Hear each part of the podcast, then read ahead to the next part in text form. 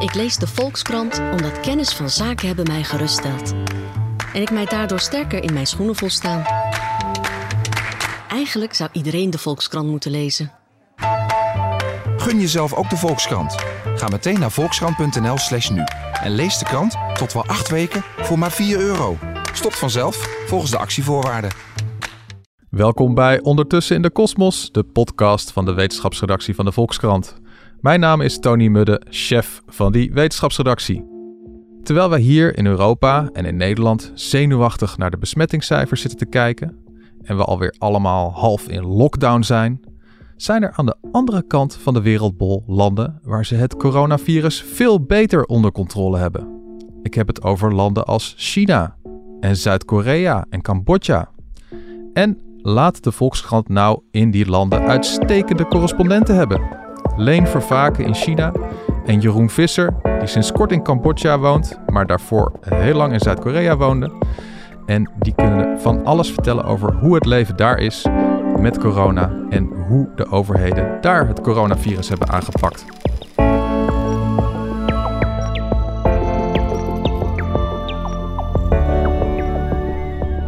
Leen, uh, om met jou te beginnen, waar ben jij nu in China? Ik ben in Beijing, in de hoofdstad in Beijing. En e, even, nou ja, hier in Nederland, uh, de Nederlandse luisteraars, uh, die weten dat. je mag hier niet meer voetballen. De, je kan hier niet meer naar een, een evenement toe. iedereen moet thuiswerken. Hoe is dat in Beijing nu? Ja, dat is allemaal anders. Dit is allemaal terug naar het gewone leven. Ik vind het een beetje vervelend ten opzichte van de Nederlandse luisteraars, maar wij mogen hier gewoon naar het voetballen, naar feestjes, naar, uh, op restaurant. Uh, in het weekend uh, is het super druk in de winkelcentra. afgelopen weekend zaten de kroegen vol. Er waren er heel veel Halloween-feestjes. Dus ja, het is eigenlijk weer allemaal normaal. er zijn in Beijing drie maanden lang geen nieuwe lokale besmettingen geweest. Dus in die zin verdwijnt mhm. het ook een beetje op de achtergrond. Het enige wat ons er nog aan herinnert is um, dat je in het openbaar vervoer mondkapjes moet dragen. En dat als je in een openbaar gebouw binnengaat, moet je even een QR-code scannen, die dan bijhoudt dat jij daar geweest bent. Dat is voor eventuele contactopsporing. Maar ja, na zoveel maanden ben je dat zo gewend dat dat eigenlijk niet meer opvalt en dat je dat ook, dat je ongeveer vergeten bent wat, wat daar ook alweer de reden voor was. Ja, precies. En, en je hoeft ook niet anderhalve meter afstand tot mensen te houden. Dat is eigenlijk helemaal uh, verdwenen. En dan moet je nog weten dat Beijing zowat de strengste stad is van China. Ja, omdat hier veel uh, buitenlanders en buitenstaanders uh, komen. Dus men is hier wat, wat, wat zenuwachtiger misschien dan in andere steden. En ook omdat het de hoofdstad is waar alle aandacht op gevestigd is. Dus men wil hier het het risico altijd nog uh, kleiner maken. Maar ik hoor van mensen in andere steden dat daar zelfs geen mondkapjes meer gedragen worden. Dus dat dat daar eigenlijk helemaal iets ja, van het verleden is. Echt uh, totaal andere realiteit als ik dat zo hoor. Mag, mag ik daar wat over vragen? Want die, die, die anderhalve meter afstand, is dat ooit uh, een principe geweest in China? Dat, dat uh, vanuit overheidswegen werd gevraagd, nou jongens, hou anderhalve meter afstand. Want in Korea was dat namelijk niet zo. Ja, dat was hier ook een regel. Uh, vooral als je in de rij stond, waren er ook op de grond strepen aangebracht. Um, en ja, aan winkels. Um, eh, hingen er ook uh, bordjes. Ja, je moet hier afstand houden van andere klanten. Uh, maar dat was dus zo, zolang er nog uh, besmettingen waren of zolang dat nog niet zo lang achter de rug was. je ziet die strepen nog op de grond, die, die zijn er nog wat afgesleten, maar ja, dat, niemand houdt zich daar eigenlijk nog aan. En, en Jeroen, hoe, hoe, hoe nou ja, je hebt het, het langste gedeelte van het jaar in Zuid-Korea gewoond. Hoe is dat in Zuid-Korea nu? Hoeveel besmettingen zijn daar nog?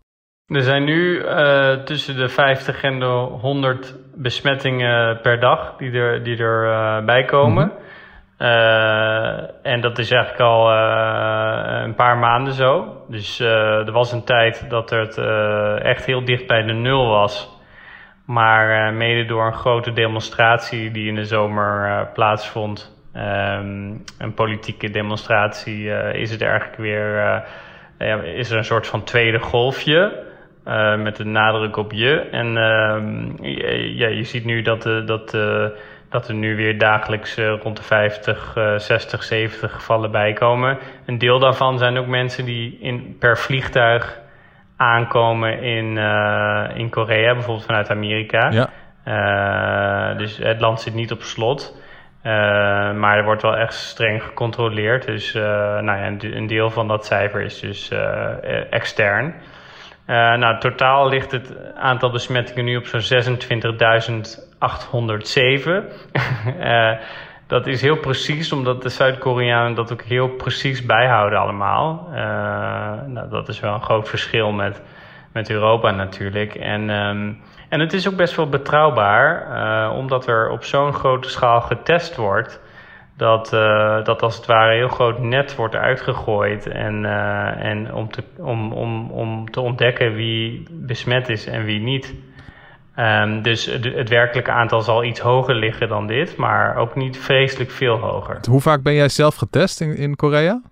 Uh, ik, toen ik er woonde, uh, hoefde ik me niet te laten testen. Eén keer werd, werd het gevraagd uh, of werd het geadviseerd, omdat in mijn buurt waar ik woonde zijn veel cafés en clubs. En, en daar was toen in een, in een, in een, een van die clubs was een van de besmettingshaarden, een soort zogenoemd cluster. Um, en toen, toen ja, kon iedereen zich laten testen, ook gratis. Uh, maar uh, op dat, wij waren op dat moment niet daar in de buurt. zeg maar op die bewuste avond dat die besmettingen plaatsgevonden hebben. Dus wij hebben toen ons niet laten testen. Maar toen ik naar Cambodja verhuisde, ja, toen heb ik me drie keer in twee weken moeten laten testen. dat had dan weer te maken met het, het strenge ingangscontrole voor Cambodja. Dus één keer 72 uur voor vertrek.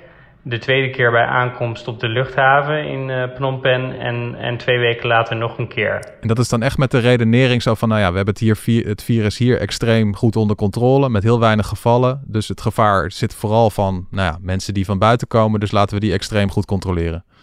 Ja, klopt. Dus uh, Cambodja heeft dan weer inderdaad het geluk dat er geen lokale besmettingen zijn, al maanden niet. En uh, dus de, de enige strategie, en dat zie je ook in landen als Nieuw-Zeeland en Australië en Taiwan, uh, dat, dat de strategie dan is van we houden het virus buiten de deur door extreem goed te controleren. En en dat, dat gebeurt dus ook in Cambodja. en dan moet je dus drie keer laten testen in twee weken. Ja. En het dagelijks leven in, in, in bijvoorbeeld uh, Seoul, kunnen mensen daar alweer uh, in, in Polonaise met elkaar over straat? Of, uh... ja, zeker. Ja, ik bedoel, je, je mag dan niet met meer dan 100 mensen samenkomen. Mm -hmm. Hè, je hebt net als in een aantal andere landen heb je dus niveaus van afstand die je moet bewaren of, of zeg maar van strengheid die, van de regels die worden toegepast of van de restricties. En op dit moment is het het laagste niveau. Dus ondanks die 50 tot 100 besmettingen is, er, is het niveau van de restricties vrij laag. Dus in principe gaat het leven zijn normale gang. Terwijl is er een mondkapjesverplichting. maar die verplichting was eigenlijk niet nodig. Want sinds januari draagt bijna iedereen in Korea al mondkapjes. Um, en, en verder is er ook nooit een lockdown geweest in uh, Zuid-Korea. Uh, dus uh, er zijn een paar weken geweest dat de cafés dicht waren, maar dat was echt een uitzondering. Dus wij hebben zelf altijd naar restaurants gekund als we dat hadden gewild. En hoe hebben ze dat in hemelsnaam voor elkaar gekregen? Wat hebben wij hier verkeerd gedaan dat we wel in lockdown moesten? Nou, het allerbelangrijkste is natuurlijk dat uh, Zuid-Korea al ervaring heeft uh, met een uh, epidemie, namelijk de SARS-epidemie in 2015. En daar hebben ze gewoon heel goed van geleerd. Dus ze hadden al een mhm. systeem, een strategie klaar liggen en die hebben ze heel snel toegepast. door ontzettend veel te testen en heel zorgvuldig contactonderzoek te doen. Nou, dat klinkt nu een beetje als clichés voor ons natuurlijk, maar uh, dat is natuurlijk wat we in Nederland niet of onvoldoende doen. En, en in Zuid-Korea in extreme mate wordt gedaan. En, en, dat zie je ook in andere landen zoals Vietnam, waar ontzettend groot net wordt uitgegooid van testen. Um, om, om maar gewoon alle gevallen uh, boven water te krijgen. En, uh, en als je dat vanaf het begin eigenlijk consequent doet, dan blijkt je dus het virus nou niet helemaal uit te kunnen roeien. Dat is echt heel moeilijk. Maar in ieder geval wel onder controle te houden. En dat is wat ze in Zuid-Korea tot nu toe in ieder geval heel succesvol hebben gedaan. En heb jij het idee van, ik bedoel, nou ja, jij bent Nederlander die, uh, die, die, een paar, die jarenlang in Zuid-Korea heeft gewoond. Heb jij het idee dat wat ze daar doen, zo van, nou ja, dat zou je gewoon één op één naar Nederland kunnen kopiëren? Of denk je van, nou, dat, dat zit in Nederland toch wel iets ingewikkelder? Uh, nou ja en nee. Kijk, Zuid-Korea heeft natuurlijk het grote voordeel dat er maar één grens is. En dat is Noord-Korea en die zit natuurlijk potdicht al sinds 1953. Dus dat is natuurlijk gelukkig voor Zuid-Korea is dat het een, soort van eiland is eigenlijk. En die zijn net als uh, Nieuw-Zeeland en, en ook Australië en Taiwan... is het natuurlijk veel makkelijker om zo'n gebied corona-vrij te houden... als je het eenmaal onder controle hebt. Want je, je hebt natuurlijk geen open grenzen. En dat heeft Nederland wel. Dus... Uh, ik neem aan dat het heel moeilijk is om, uh, om dit echt perfect te doen als je voortdurend mensen over je grens komen uit Duitsland en België die je niet kan controleren. Uh, dus dat is een hele mhm. interessante vraag van moet Nederland eigenlijk zijn grenzen sluiten of had Nederland dat eerder moeten doen? Um, maar aan de andere kant um, kun je er ook voor kiezen om met open grenzen nog steeds heel, heel veel te testen en echt goed contactonderzoek te doen. En dan, uh, dan, dan, dan is het volgens mij mogelijk, in ieder geval wat ik in Zuid-Korea heb gezien. Het kost ontzettend veel moeite en ontzettend veel geld. Maar als je eenmaal je infrastructuur op orde hebt, dan, uh, dan, dan kun je echt heel erg ver komen. En, en, uh, en het betaalt zichzelf weer uit. Want als je nu naar de economie kijkt in Zuid-Korea, die krimpt dit jaar met 1%. Nou, dat klinkt uh, dramatisch. Maar als je het vergelijkt met Europa, daar ligt het gemiddelde rond de krimp van 6 à 7 procent. Uh, dus het geld wat, uh, wat Korea heeft geïnvesteerd in zijn goede testinfrastructuur en contactonderzoek, wordt gewoon dubbel en dwars terugverdiend. Ja, en Leen, hoe, hoe hebben ze dat? nou, allereerst even de besmettingscijfers in China, die zijn echt extreem laag. Uh, ja, en dan, dan denk ik wel eens van ja, oké, Chinese overheidsstatistieken, uh, zijn die wel te vertrouwen? Ja, uh, de, de Chinese besmettingscijfers zijn eigenlijk al maandenlang meestal nul lokale besmettingen per dag. Er zijn mhm. een paar kleine uitbraakjes geweest. Um, in Qingdao bijvoorbeeld, die havenstad in oktober. In Kashgar een, een, paar dagen geleden. maar verder ja, gaat het telkens om een tiental uh, besmettingen per dag die gemeld worden. En dat zijn ook telkens uh, mensen die uit het buitenland uh, China binnenreizen. En ook in quarantaine moeten 14 dagen, dus die dat niet, niet kunnen verspreiden. Um, ja, Chinese overheidsstatistieken. Ik schrijf daar altijd bij in de krant. Die moeten met een korrel zout worden genomen. Want het is bekend dat de Chinese overheid er niet voor terugdeinst om cijfers en statistieken te fabriceren. Maar dat betekent niet dat alle cijfers um, ja, over dezelfde kam geschoren kunnen worden. Je moet een beetje geval per geval bekijken. Uh, die cijfers in Wuhan bijvoorbeeld, um, van in het begin, januari, februari, dus die zou ik helemaal niet uh, vertrouwen. Uh, de Chinese overheid heeft daar fouten gemaakt, heeft dat te lang verzwegen, waardoor er mensen zijn ziek geworden en gestorven zonder ooit getest te zijn geweest. Um, en het makkelijkst zou natuurlijk zijn om de, de oversterfte uh, bekend te maken. Dan weten we precies wat, uh, wat uh, precies de gevolgen zijn geweest. Maar ja. dat doet de Chinese overheid niet. Dus dat doet me wel vermoeden dat het werkelijke getal hoger ligt. Maar de huidige getallen, die moet je toch anders bekijken, want die onderbouwen eigenlijk het hele preventie- en controlebeleid van de Chinese overheid. Zodra er ergens één nieuwe besmetting opduikt, worden daar meteen heel zware uh, maatregelen uh, rond opgetuigd. Uh, zoals je zag in Qingdao, er waren drie besmettingen. Er werden meteen 9 miljoen inwoners getest. Um, hetzelfde met die markt hier in Beijing. Daar waren geloof ik tien besmettingen toen meteen de hele omgeving in lockdown ging. Dus ja, dat kan je niet ongemerkt doen. Je kan niet een paar besmettingen verzwijgen, want dan zou je een hele lockdown of een, of een massatest van miljoenen mensen moeten verzwijgen. Dus um, ja, misschien dat er hier en daar wel eens een getal um, een paar uh, uh, gevallen te laag is, maar het zal uh, heel weinig afwijken. Dus dat, dat dat virus hier onder controle is, met een heel kleine uitbraak af en toe, dat is volgens mij wel correct. Ja. ja, en als, als het virus wel enorm zou rondwaren, dan zou je dat natuurlijk gewoon merken, omdat, omdat die ziekenhuizen weer overstromen en dat er de uitvaartcentra het niet aan kunnen. En dat gebeurt heel, dat, dat, dat, dat, dat valt niet te verbergen, lijkt me. Nou, de censuur is hier heel professioneel, dus ze kunnen wel dingen verbergen. Maar je merkt toch ja, dat uh, zaken komen aan het licht. Er is een, een, een fluistercircuit onder mensen en een hele nieuwe uitbraak waarbij uh, honderden mensen overlijden. Het uh, lijkt me dat dat heel, heel snel bekend zal worden. Ja.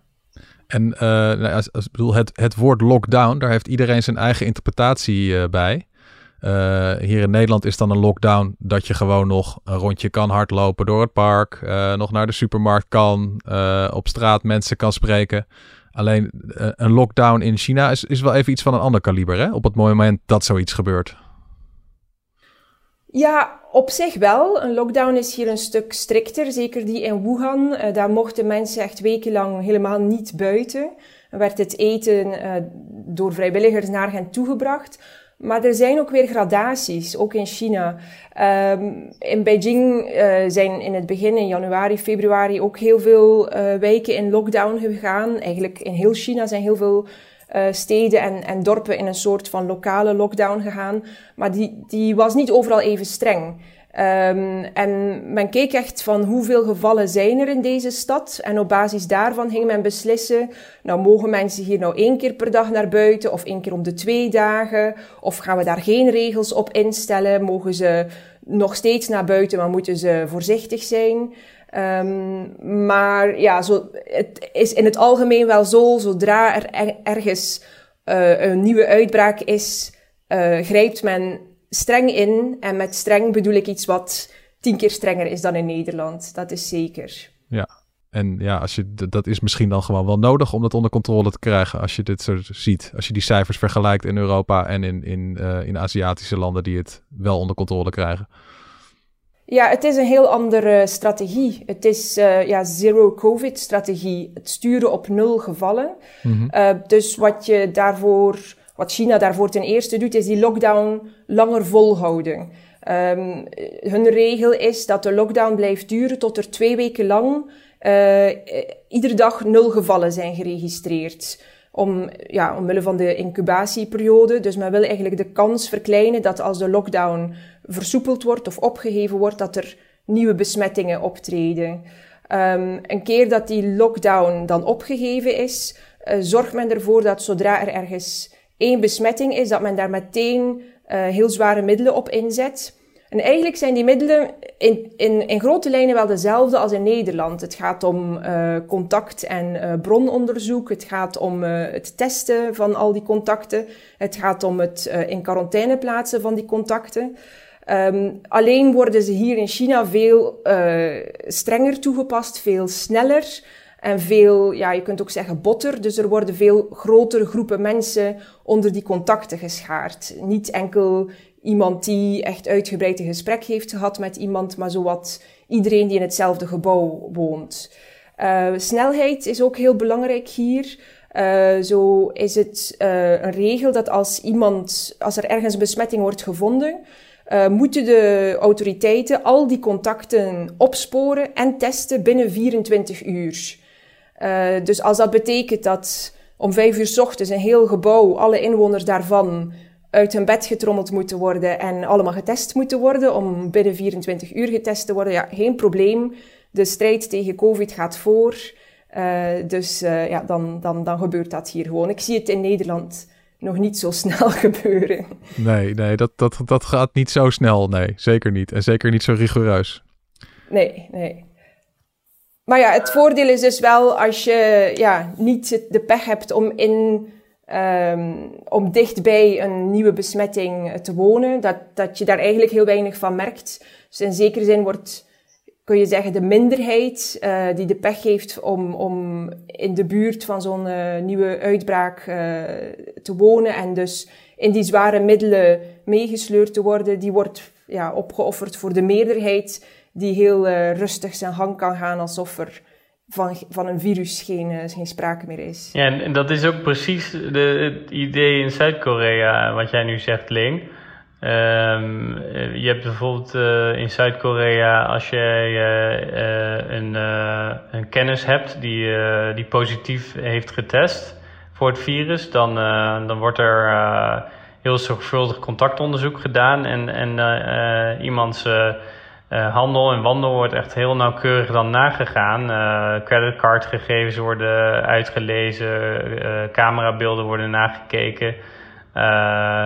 ja, iemands gegevens liggen dan ook helemaal op straat. In die zin dat iedereen dan moet kunnen zien waar zo iemand dan geweest is.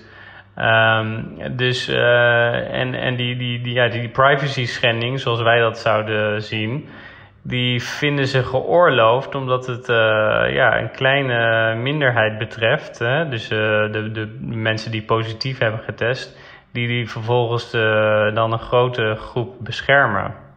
Maar verplaats het eens, Jeroen, naar, naar mijn situatie in Nederland. Ik bedoel, ik ben, gisteren heb ik, me, heb ik thuis gewerkt, ben ik even in een supermarkt geweest, heb ik mijn kinderen naar de, de, de, de voetbaltraining gebracht. En stel ik zou dan positief testen. Uh, wat zou dan de Zuid-Koreaanse aanpak zijn voor mij en mijn omgeving? Nee, nou, jij gaat dan uh, naar, een, uh, naar een instelling, dus een, een, ziekenhuis als je symptomen hebt, of een, of een soort kasterne als je geen symptomen hebt. En dan vervolgens. ik, mag het niet, ik mag het niet thuis uitzieken. Nee, nee, nee, nee, nee, zeker niet. Nee, nee, ja, dat, is, natuurlijk, dat is natuurlijk heel gevaarlijk. Uh, en dan vervolgens word je twee keer geïnterviewd door de, door de virusdienst uh, van Zuid-Korea. Um, die, uh, die dan nagaat waar je allemaal bent geweest in de afgelopen anderhalf tot twee weken. Um, mm-hmm. Vervolgens wordt die, die gegevens worden dan ge gecheckt naar aanleiding van je creditcardgegevens of je bankkaart en ook met camerabeelden en je OV-chipkaart om te kijken of je misschien zelf wat hebt gemist. Of uh, nou ja, om te kijken of het klopt. En um, dan worden uh, mensen bij wie je dan in contact bent geweest, bijvoorbeeld in taxis of in winkels of bij die voetbalclub, worden dan allemaal gebeld en die moeten dan in quarantaine. En afhankelijk van, en ze moeten natuurlijk getest worden. Dus ja, dat is een vrij grote operatie, maar dat, dat gebeurt dus op dagelijkse basis in Zuid-Korea. Gebeuren dat soort mini-operaties uh, worden op persoonlijk niveau worden die afgewerkt. En wordt het ook ergens openbaar gezet dan van Tony Mudde uh, is positief getest op corona en hier en hier woont hij? Nou, er staat dan man, uh, 44 jaar, of uh, nou ja, ik, gok even je leeftijd. Bijna goed, 42. uh, man, 42, Amsterdam-Oost. Ehm, nou ja, en, en, en dan een, een, plek, een lijst van plekken waar je bent geweest. en hoe je hebt vervoerd en of je een mondkapje droeg op dat moment. En uh, zodat mensen ook zelf kunnen kijken of ze op dat moment uh, in jouw buurt zijn geweest.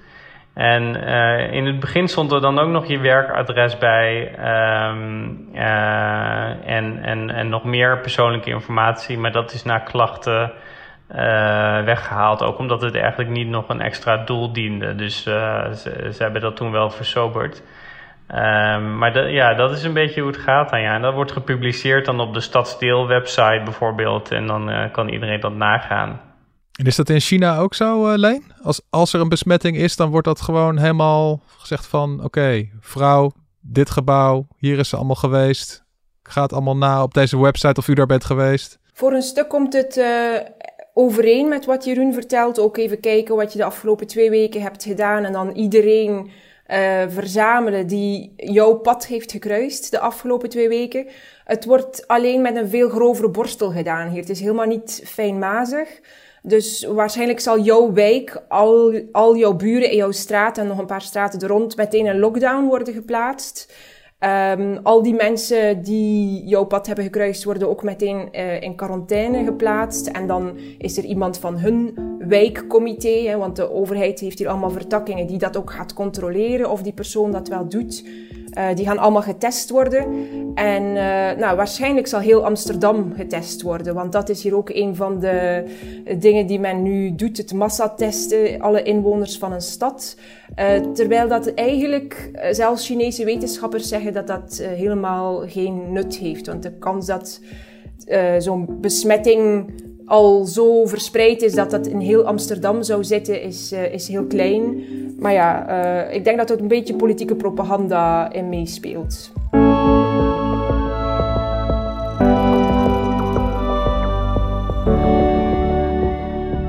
Tijd voor onze vaste rubriek, een vraag tussendoor. En uh, die wordt niet door een uh, mens gesteld, want dat is zo 1997. Die wordt heel modern door een algoritme gesteld. Hier komt die. Zijn de wildmarkten in China alweer open?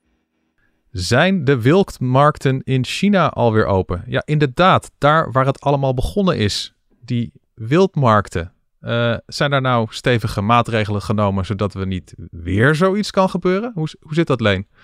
Ja, dus de wildmarkten in China die zijn nog steeds uh, gesloten. Dus als je nu een uh, lekker slangensoepje wil maken, dan uh, ga je van een kale reis terugkomen op de markt. -hmm. um, na het uitbreken van de COVID-pandemie heeft men in China um, meteen wetten aangenomen om het fokken, verhandelen en consumeren van wilde dieren te verbieden.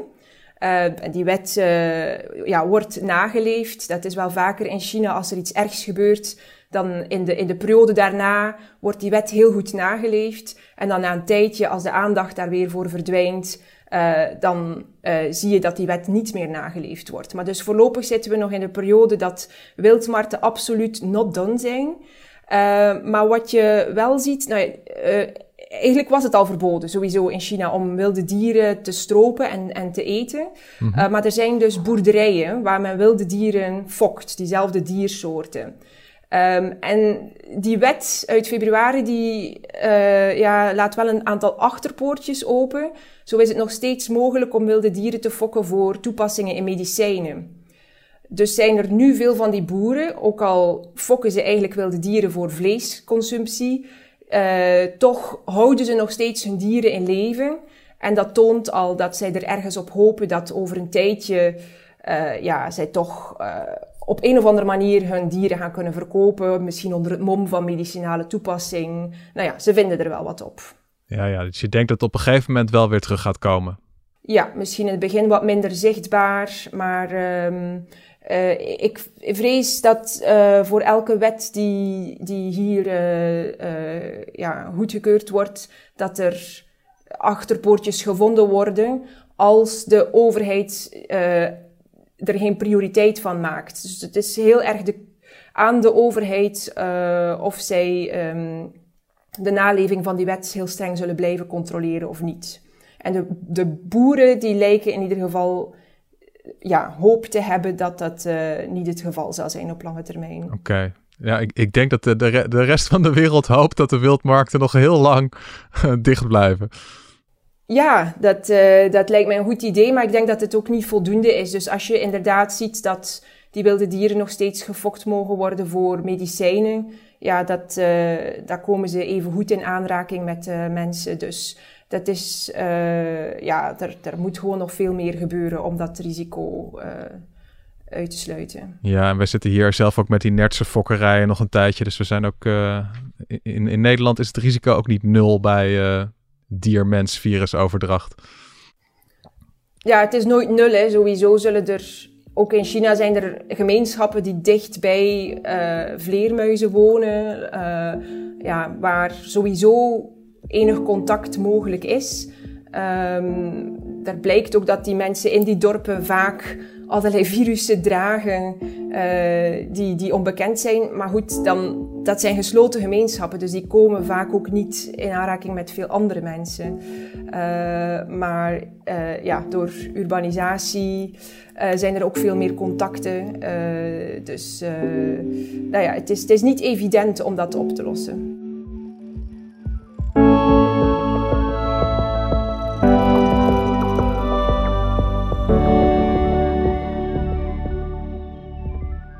Eh, hoe, hoe, kijken nou, dat ben ik ook nieuwsgierig naar, hoe, hoe kijken nou ze in China naar de Europese aanpak? Worden, worden wij hier gezien als een stelletje coronaprutsers, Leen? Zo sterk drukken ze het niet uit, maar uh, ze snappen het gewoon niet. Er is heel veel ongeloof en heel veel onbegrip.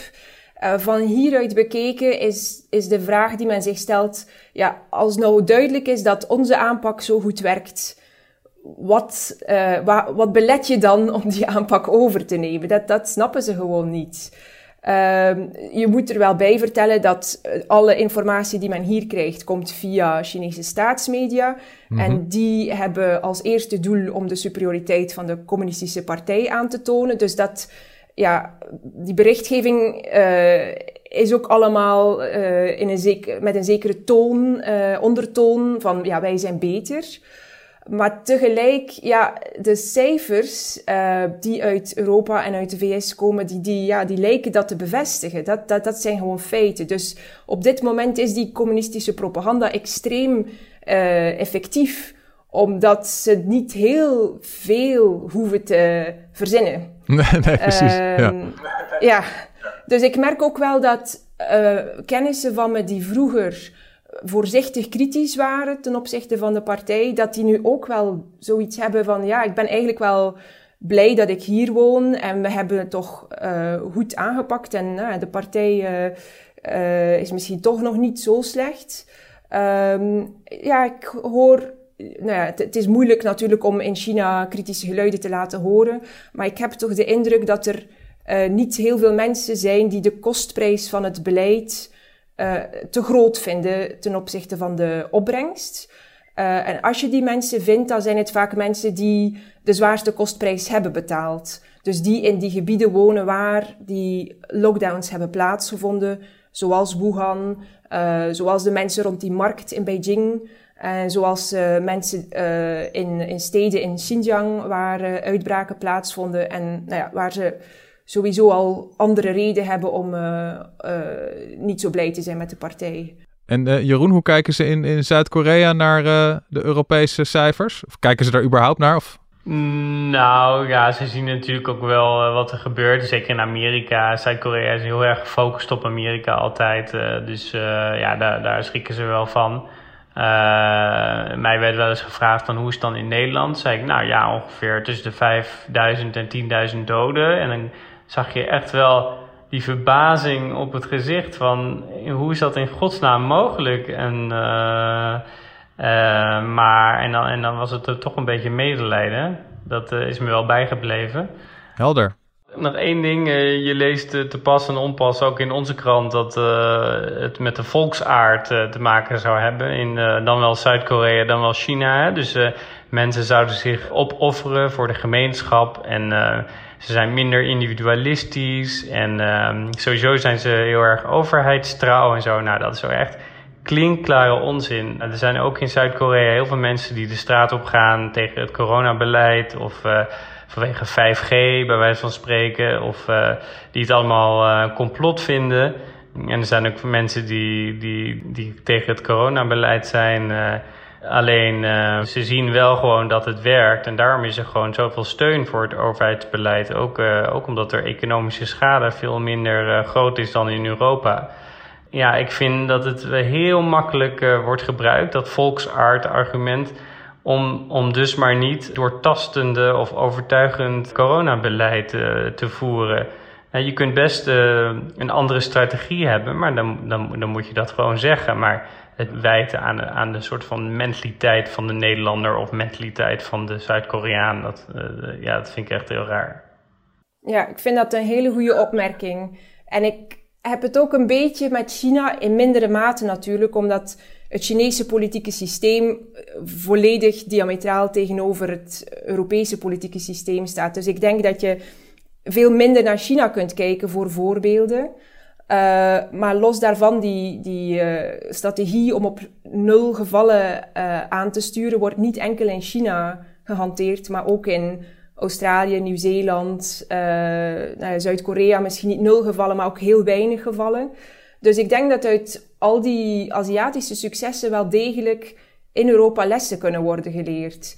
En zelfs uh, in China zou je kunnen kijken, goh, wat doen ze? En vallen bepaalde elementen van dat beleid in een democratie toe te passen. Ik vind het een beetje jammer dat men um, het, de, de hele... Um, uh, of ik vind het een beetje jammer dat men soms weigert omwille van dat politieke systeem om te kijken of er misschien toch niet iets uh, waardevols uit te halen valt. Want ik denk dat het wel, wel degelijk, um, dat er wel degelijk lessen te leren zijn. De, de snelheid waarmee men optreedt, um, bij bijvoorbeeld het vinden van die contacten, ja, die zorgt ervoor dat je echt de keten van besmettingen kunt breken. Terwijl men in Nederland veel trager test en veel trager contacten opspoort, waardoor je eigenlijk een beetje achter de feiten aanloopt. Um, nou ja, en mijn tegenargument is vaak, ja, maar die democratieën waarin die strategie uh, van nul besmettingen succesvol is, dat zijn allemaal eilanden, of in het geval van Zuid-Korea een schiereiland. Nou ja, dat toont volgens mij dat reisrestricties erg belangrijk zijn. En uh, als je dan kijkt, ik weet dat het veel moeilijker is in Europa, uiteraard, om reisrestricties toe te passen. Maar ja, op Schiphol, uh, met de heel vrijblijvende teststraat, het was wel een beetje het andere uiterste ja, van precies. reisrestricties. Ja. Het was echt alle deuren open, kom maar met dat virus.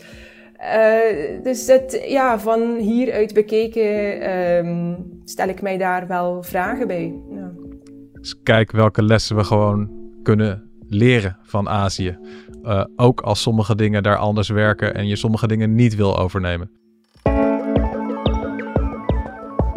Dit was Ondertussen in de Kosmos, de podcast van de wetenschapsredactie van de Volkskrant. Grote dank aan mijn gasten, correspondenten Leen Vervaken in China en Jeroen Visser in Zuid-Korea en nu in Cambodja. Ook dank aan ons podcastteam achter de schermen, Corinne van Duin en geluidstechnicus David Slinks. Wil je onze journalistiek steunen en er niks van missen? Je hebt al een abonnement voor, komt de reclame, 50 cent per week. Ga naar volkskrant.nl slash lees en je ziet al onze abonnementsvormen.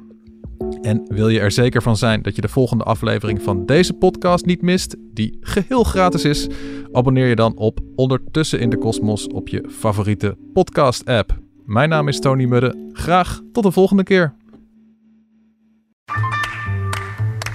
Ik lees de Volkskrant omdat ik altijd alle kanten van een verhaal wil weten. En ik nieuwsgierig ben naar de mening van anderen.